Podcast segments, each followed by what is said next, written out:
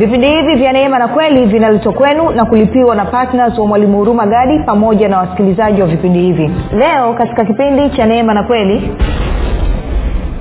toleo moja la dhambi la yesu kristo toleo moja la damu yake limeshughulikia dhambi za nyakati zote dhambi za vipindi vyote. Maanaake ni dhambi kabla ya gharika dhambi baada ya gharika dhambi kabla ya torati na dhambi baada ya torati na dhambi kabla ya kristo na dhambi baada ya imeondoa dhambi zote. Imeshughulika na dhambi zote.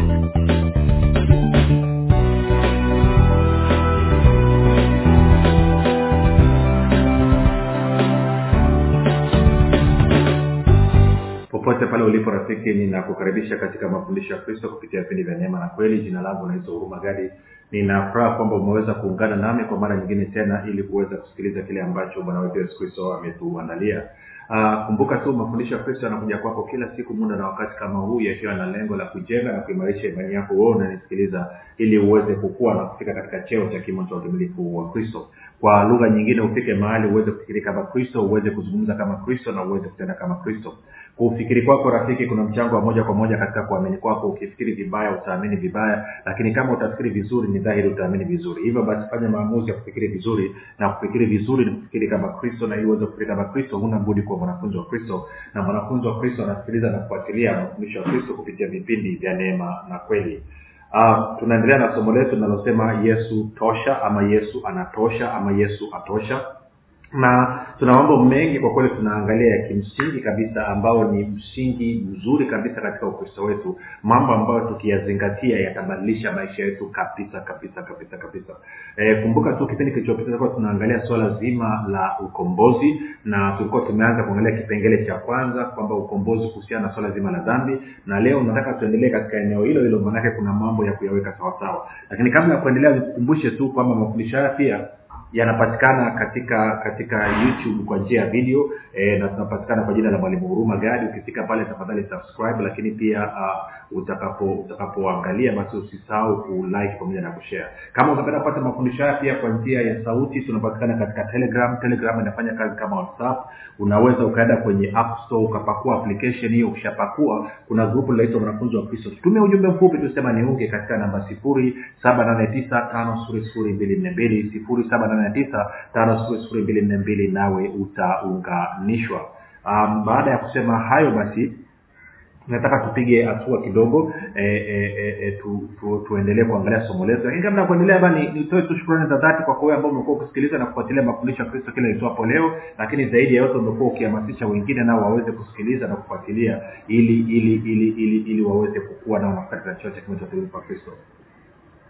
Na ninasema uh, asante pia kwa ajili ya wote ambao wamekuwa wakifanya maombi kwa ajili ya wasikilizaji wa vipindi vya neema na kweli kwa ajili ya, ya kwangu mimi pamoja na timu yangu. Tunasema asante sana sana sana kwa maombi yako. Maombi yako yanaleta tofauti kubwa sana. Usichoke usiache kufanya maombi. Kumbuka maombi yako yanaleta ma, ma, matunda na matokeo makubwa sana sana sana sana. Na mwisho unatoa shukurani za dhati kwa wewe ambao umekuwa ukichangia uh, gharama za kupeleka injili ili watu wengi zaidi waweze kufikia kwa njia ya redio. Tunasema asante sana kwa uaminifu wako asante sana kwa upendo wako asante sana kwa mwamko wako hakika unaleta tofauti kubwa mno mno mno mno. Baada ya kusema hayo basi nataka tuendelee na somo letu kama nilivyosema.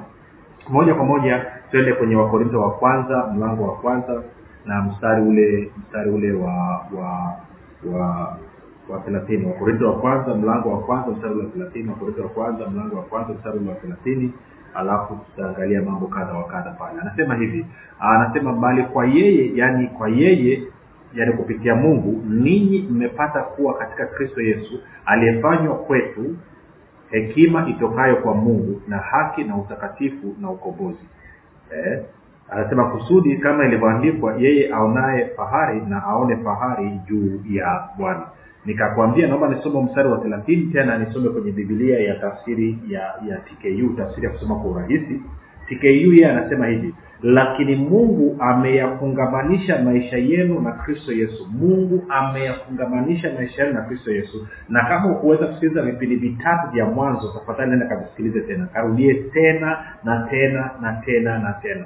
Niseme kitu hichi. Ninaamini kabisa somo hili lina uwezo wa kubadilisha maisha yako kabisa. Kama utasikiliza yanayozungumzwa na kufundishwa katika somo hili na ukayafanyia kazi kwa vitendo ukasikiliza tena na tena mpaka kawa sehemu ya maisha yako hakika lazima maisha yako yabadilike kwa anasema lakini mungu ameyafungamanisha maisha yenu na kristo yesu. Yeye alifanywa kuwa hekima yetu kutoka kwa mungu.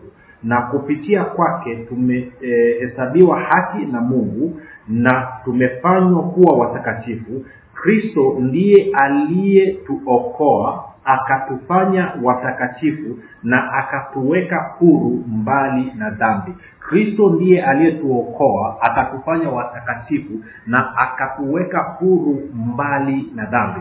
Sasa tukatoka pia jana kama unakumbuka tukaenda tutaangalia kwenye waefeso mlango ule wa kwanza e, waefeso mlango wa kwanza na mstari ule wa saba. Waefeso mlango wa kwanza mstari ule wa saba tukaona anasema hivi anasema anasema katika yeye huyo yaani yesu kristo kwa damu yake tunao ukombozi wetu msamaha wa dhambi sawasawa na wingi wa neema yake. Kwao nikisoma kwenye bibilia ya tafsiri ya bibilia ya habari njema alafu tukasoma kwenye tafsiri ya kusoma kwa urahisi inasemeka namna hii. Anasema maana kwa damu yake kristo sisi tunakombolewa yaani dhambi zetu zinaondolewa ndivyo ulivyo ukuu wa neema yake. Tku yeye anasema hivi tumewekwa huru katika kristo kupitia sadaka ya damu yake. Tumesamehewa dhambi kwa sababu ya wingi na ukuu wa neema ya mungu. Kwao kilichosababisha sisi ama kinachosababisha sisi tusamehewe dhambi sawasawa na wingi na neema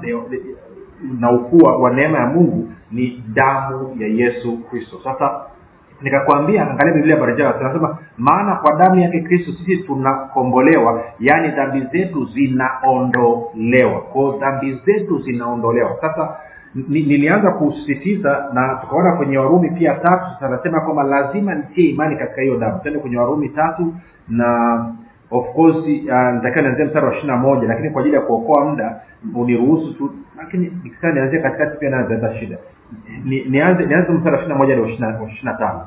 Anasema lakini sasa haki ya mungu imedhihirika pasipo sheria inashuhudiwa na torati na manabii na ha, ni haki ya mungu iliyo kwa njia ya imani katika yesu kristo kwa wote waaminio. Maana hakuna tofauti kwa sababu wote wamefanya dhambi na kupungukiwa na utukufu wa mungu wanahesabiwa haki bure kwa neema yake kwa njia ya ukombozi ulio katika kristo yesu. Kwa njia ya ukombozi ulio katika kristo kumbuka ukombozi nini? Ukombozi ni ondoleo la dhambi. Kwa njia ya ukombozi ulio katika kristo yesu ambaye mungu amekwisha kumweka awe upatanisho kwa njia ya imani katika damu yake kwa njia ya imani katika damu yake. Kwa kwa njia ya imani katika damu ya yesu kristo tunapata ondoleo la dhambi. Sasa nilizungumza kipindi kilichopita nataka nirudie tena kuweka msisitizo tukaenda tukaangalia katika waibrania tisa kwamba anasema pasipo damu hakuna ondoleo la dhambi. Pasipo damu. Waibrania tisa ukaanza kusoma eh,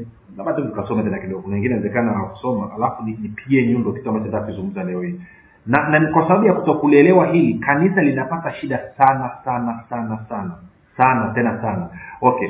Waibrania tisa eh, nianze eh, mlango mstari wa mstari wa kumi na nane anasema kwa hiyo hata ile ya kwanza halikuanzwa pasipo damagano la kwanza lile. Maana kila amri ilipokwisha kunenwa na musa kwa hao watu wote kama ilivyoamuru sheria aliitoa damu ya ndama na ya mbuzi pamoja na maji na sufu nyekundu na isopo akainyunyiza kitabu chenyewe na watu wote akisema hii ni damu ya agano mlioamriwa na mungu. Na ile hema nayo na vyombo vyote vya ibada alivinyinyizia damu vivyo hivyo. Na katika torati karibu vitu vyote husafishwa kwa damu na pasipo kumwaga damu hakuna ondoleo. Shida tatu. Basi ilikuwa sharti nakala za mambo yaliyo mbinguni zisafishwe kwa hizo lakini mambo ya mbinguni yenyewe yasafishwe kwa dhabihu zilizo bora kuliko hizo. Kwa hiyo anasema nakala ya mambo ya mbinguni maanake anazungumzia ile hema iliyojengwa na musa hema ya kukutania na madhabau yake na kadhalika ilikuwa ni kopi ya ile ambayo iko mbinguni.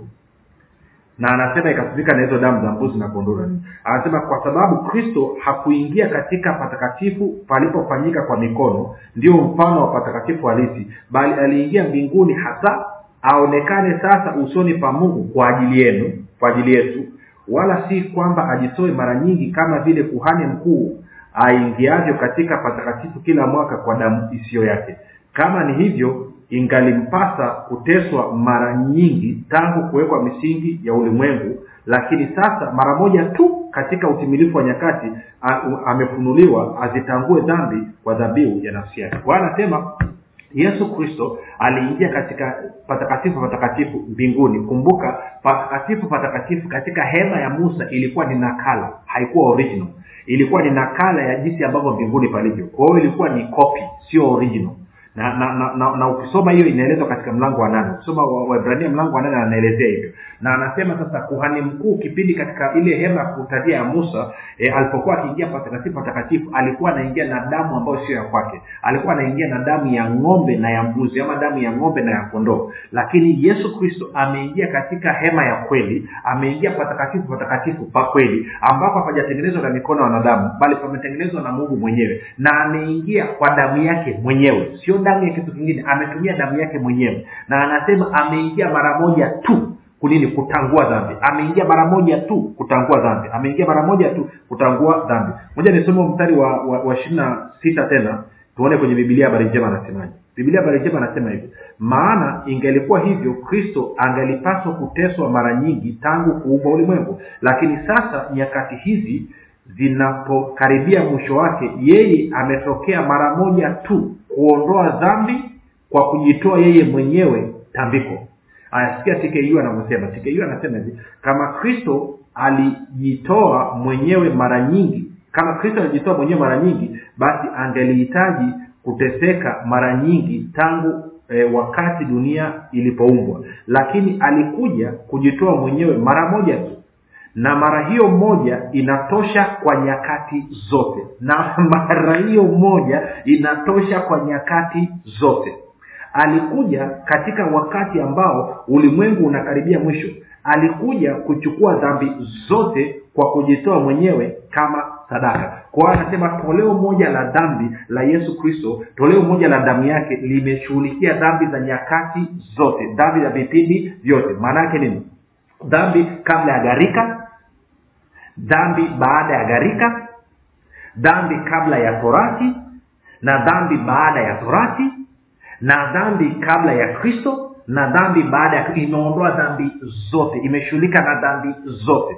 Sasa kikubwa nachosisitiza hapa ni kwamba tunazungumzia swala la ukombozi kwamba tunao ukombozi tumepata ukombozi kwa sababu ya yesu kristo. Yeye amefanya ukombozi kwetu. Kivipi? Kupitia damu yake. Na anachojaribu kuonyesha hapa anajaribu kuonyesha kwamba damu ya yesu kristo iliondoa dhambi. Na wakristo wengi hawajui hawafahamu hawana uhakika hawajaelewa kwamba dhambi imeondolewa. Hilo ni tatizo. Hilo ni tatizo. Na watumishi wengi wanafundisha watu wako makanisani hawaamini kwamba damu ya yesu kristo imeondoa dhambi za ulimwengu mzima imeondoa dhambi milele. Hawaamini hilo. Okay. Kwa kuwa tuko kwenye waibrania mlango wa tisa kabla ya hapo kwanza tuende nikupeleke kwenye maeneo ma, mawili labda. Nikupe mistari miwili mitatu nikuonyeshe kwamba dhambi inaondolewa na sio inafunikwa. Nilikwambia kwenye agano la kale kupitia damu ya mbuzi na ya ng'ombe na ya kondoo dhambi zilikuwa zinafunikwa. Lakini kupitia katika agano jipya dhambi zinaondolewa. Sasa kuna vitu vingi vya kuzungumza. Niende sehemu mbili kwanza mbili tatu twende kwenye luka. Baada ya bwana yesu kufufuka tusikie anazungumza nini na wanafunzi wake. Luka mlango wa ishiri na nne luka mlango ule wa ishirini na nne. Na niruhusu nianze kwa kwa ajili ya kuokoa muda ni, nianze mstari wa arobaini na sita. Mstari wa arobaini na sita mpaka arobaini na saba. Anasema hivi akawaambia huyu ni bwana yesu anaongea na mitume akawaambia ndivyo ilivyoandikwa kwamba kristo atateswa na kufufuka siku ya tatu. Arobaini na saba na kwamba mataifa yote watahubiriwa kwa jina lake habari ya toba na ondoleo la dhambi. Umesikia rafiki? Ondoleo la dhambi. Kuanza tangu yerusalemu. Kwa hiyo luka anathibitisha kwamba bwana yesu anazungumzia habari ya ondoleo la dhambi. Kwamba unapoliamini jina la yesu dhambi yako inakuwa imeondolewa.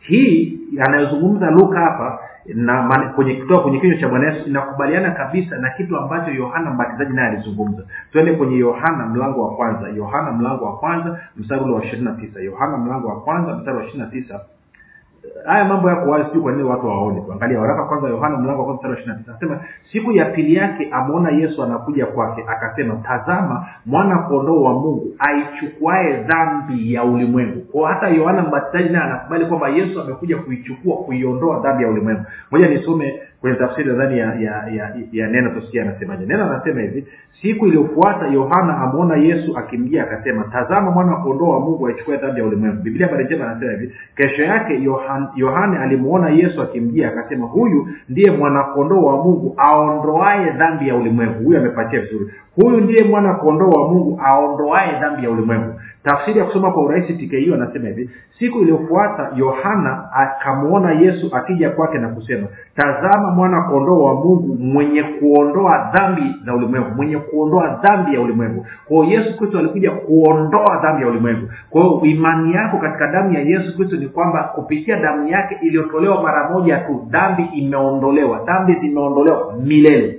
Tuko sawasawa lakini pia petro naye akaleta uthibitisho huo. Twende kwenye kwenye matendo ya mitume e, mlango ule wa, wa kumi alafu nitasoma mstari wa kwanzia arobaini na mbili pale mpaka arobaini na tatu. Matendo ya mitume kumi arobaini na mbili arobaini na tatu petro anahubiri nyumbani kwa kornelio habari za yesu kristo. Baada ya kutoa maelezo mengi sana anafika mstari wa arobaini na mbili anasema hivi akatuagiza yani kwamba yesu akawaagiza hao mitume akatuagiza tuwahubiri watu na kushuhudia ya kuwa huyu ndiye aliyeamriwa na mungu awe mhukumu wa walio hai na wafu. Arobaini na tatu huyo manabii wote humshuhudia huyo huyo nani? Yesu kristo. Manabii wote humshuhudia manabii wote wakina nani? Wakina musa wakina yeremia wakina isaya eh, manabii wote. Huyo manabii wote humshuhudia ya kwamba kwa jina lake kila amwaminie atapata ondoleo la dhambi. Kwao rafiki dhambi zinaondolewa. Hazisamehewi zinaondolewa. Sasa tafsiri nyingi za biblia ya kiswahili wamekosea wakaandika msamaha wa dhambi. Inapokuja kwenye damu ya yesu kristo inaondoa dhambi sio msamaha dhambi inaondolewa. Sasa imeondolewa kwa muda gani? Kwa hiyo tena kwenye webrania tisa. Tena webrania tisa. Nadhani unaweza kuelewelewa unaweza kupatapata kitu. Tena webrania mlango wa tisa rafiki alafu tutasoma eh, mambo kadha wa kadha. Na, na, nataka kuokoa muda tu uh, okay. Labda labda niweze kusomea kuanzia nani mstari wa kwanza sio mbaya anasema basi hata agano la kwanza lilikuwa na kawaida na za ibada na patakatifu pake pa kidunia. Kwa anasema agano la kwanza lilikuwa na kawaida za ibada na patakatifu pake pa kidunia kwenye agano la kwanza agano la kale.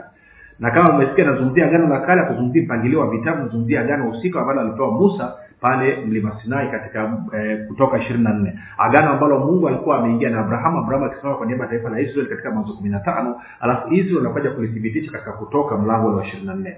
Kwa kama unaona enda kasoma mstari pili waibrania tisa mbili. Anasema maana hema ilitengenezwa ile ya kwanza mlimokuwa na kinara cha taa na meza na mikate ya uonyesho ndipo palipoitwa patakatifu na nyuma ya pazia la pili ile hema iitwayo patakatifu patakatifu yenye chetezo cha dhahabu na sanduku la agano lililofukizwa kwa dhahabu pande zote mlimokuwa na kopo la dhahabu lenye ile mana na ile fimbo ya haruni iliyochipuka na vile vibao vya, vya agano. Na juu yake makerubi ya utukufu yakitikia yaki kitia kivuli kiti cha rehema basi hatuna nafasi sasa ya kueleza habari za vitu hivi kimoja kimoja. Basi vitu hivi vikiisha kutengenezwa hivyo makuhani huingia katika hema hiyo ya kwanza daima wakiyatimiza mambo ya ibada. Lakini katika kusikia mstari wa saba sasa. Lakini katika hema hiyo ya pili kuhani mkuu huingia peke yake mara moja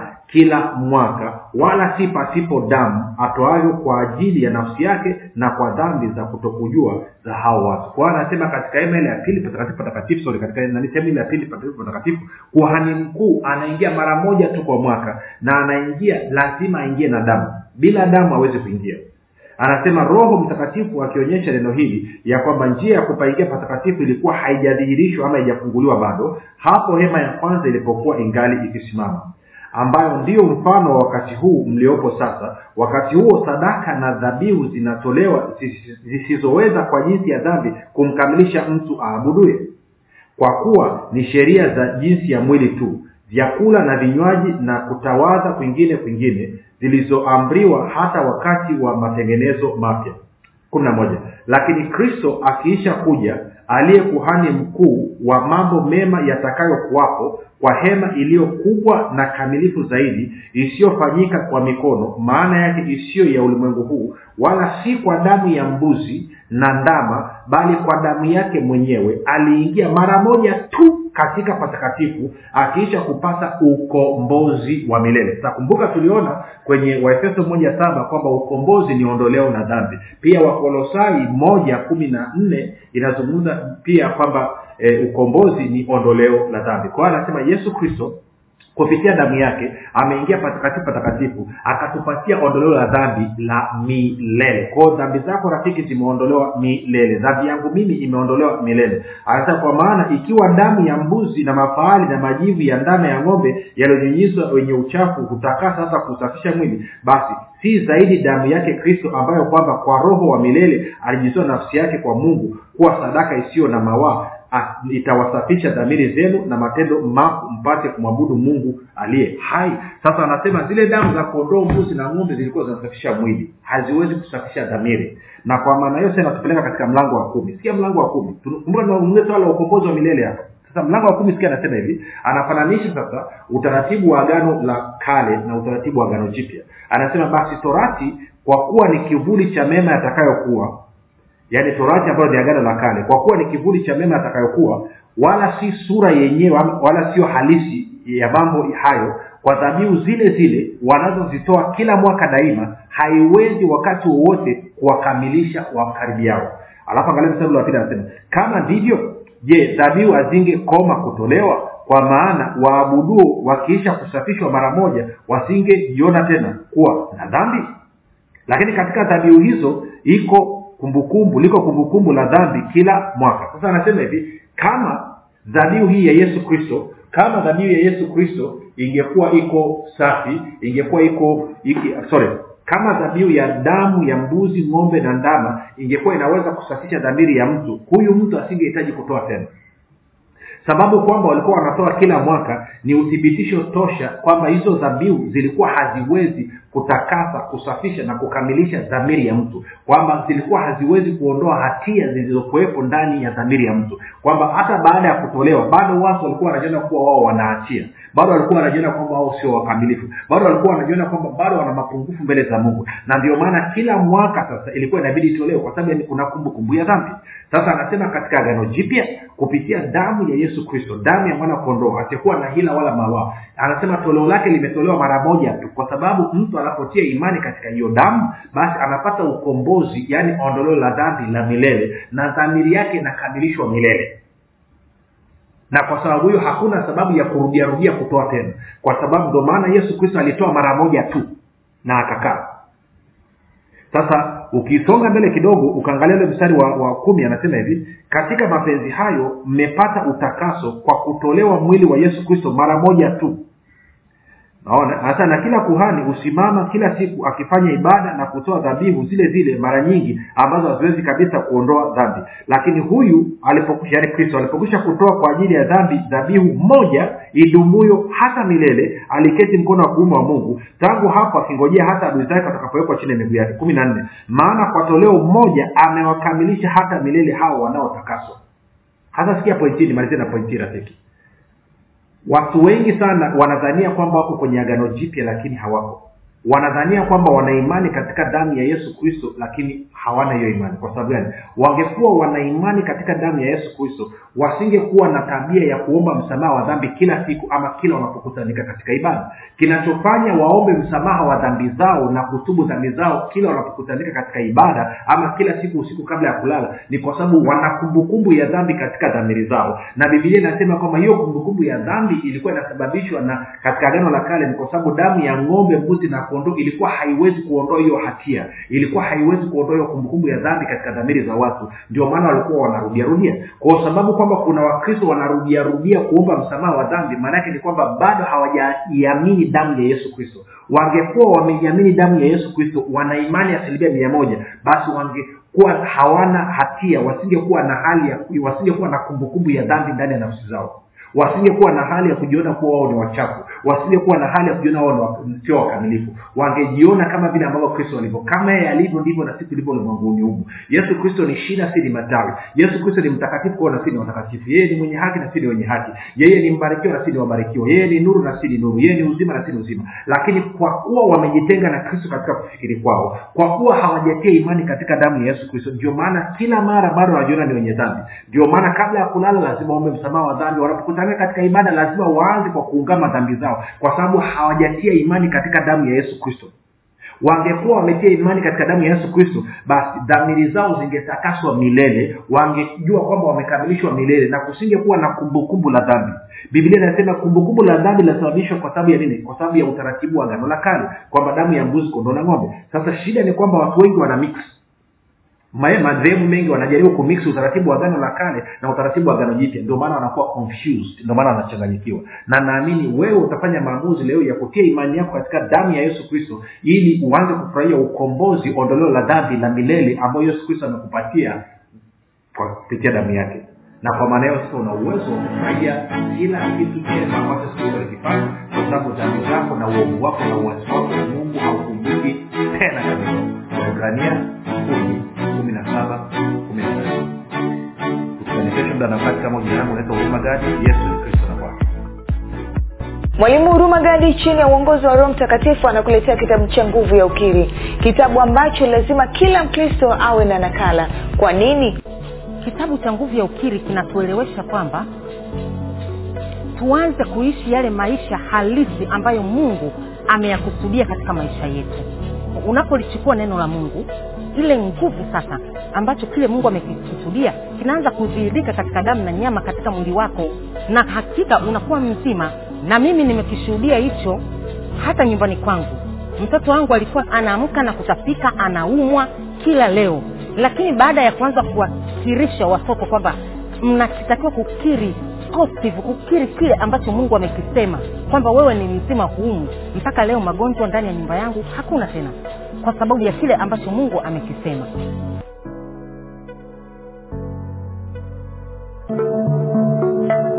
Ni vigumu sana kupata matokeo ya maombi kama hauna ukiri sahihi.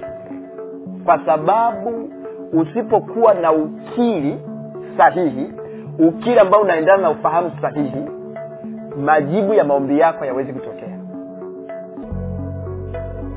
kwenye kitabu hiki kuna jambo kubwa moja ambalo limebadilisha maisha yangu. Na hilo ni kutoka kwenye ile sehemu ya kwanza ya kitabu hiki. Kwamba ufahamu kuhusu ukimwi. Mara nyingi sana tunapoishi hapa duniani wengi hawajui maneno wanayoyasema au wanayoyaongea huwa yana matokeo gani. Kwa hiyo niliposoma kitabu hiki cha nguvu ya ukiri jambo moja lililobadilisha kwanza maisha yangu ilikuwa ni kubadilika kutoka kwenye kukiri mambo ambayo sio sahihi kwenda kwenye nguvu ya kukiri mambo ambayo ni sahihi. Kwa hiyo ningependa tu niseme kwamba katika hilo nimeona mabadiliko na nimeona matokeo na mungu ni mwema kwenye maisha yangu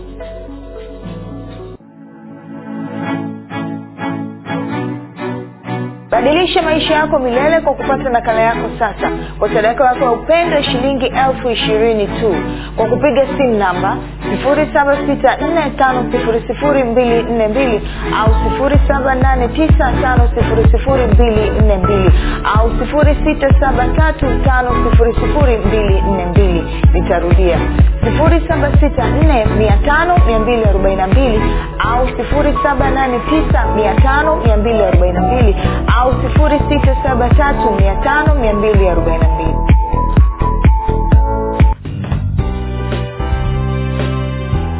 ukisikiliza kipindi cha neema na kweli kutoka kwa mwalimu huruma gadi. Usiache kumfolo katika facebook instagram na twitter kwa jina la mwalimu huruma gadi. Pamoja na kusubscribe katika youtube channel ya mwalimu huruma gadi kwa mafundisho zaidi. Kwa maswali ama maombezi tupigie simu namba 7645242 au 6735242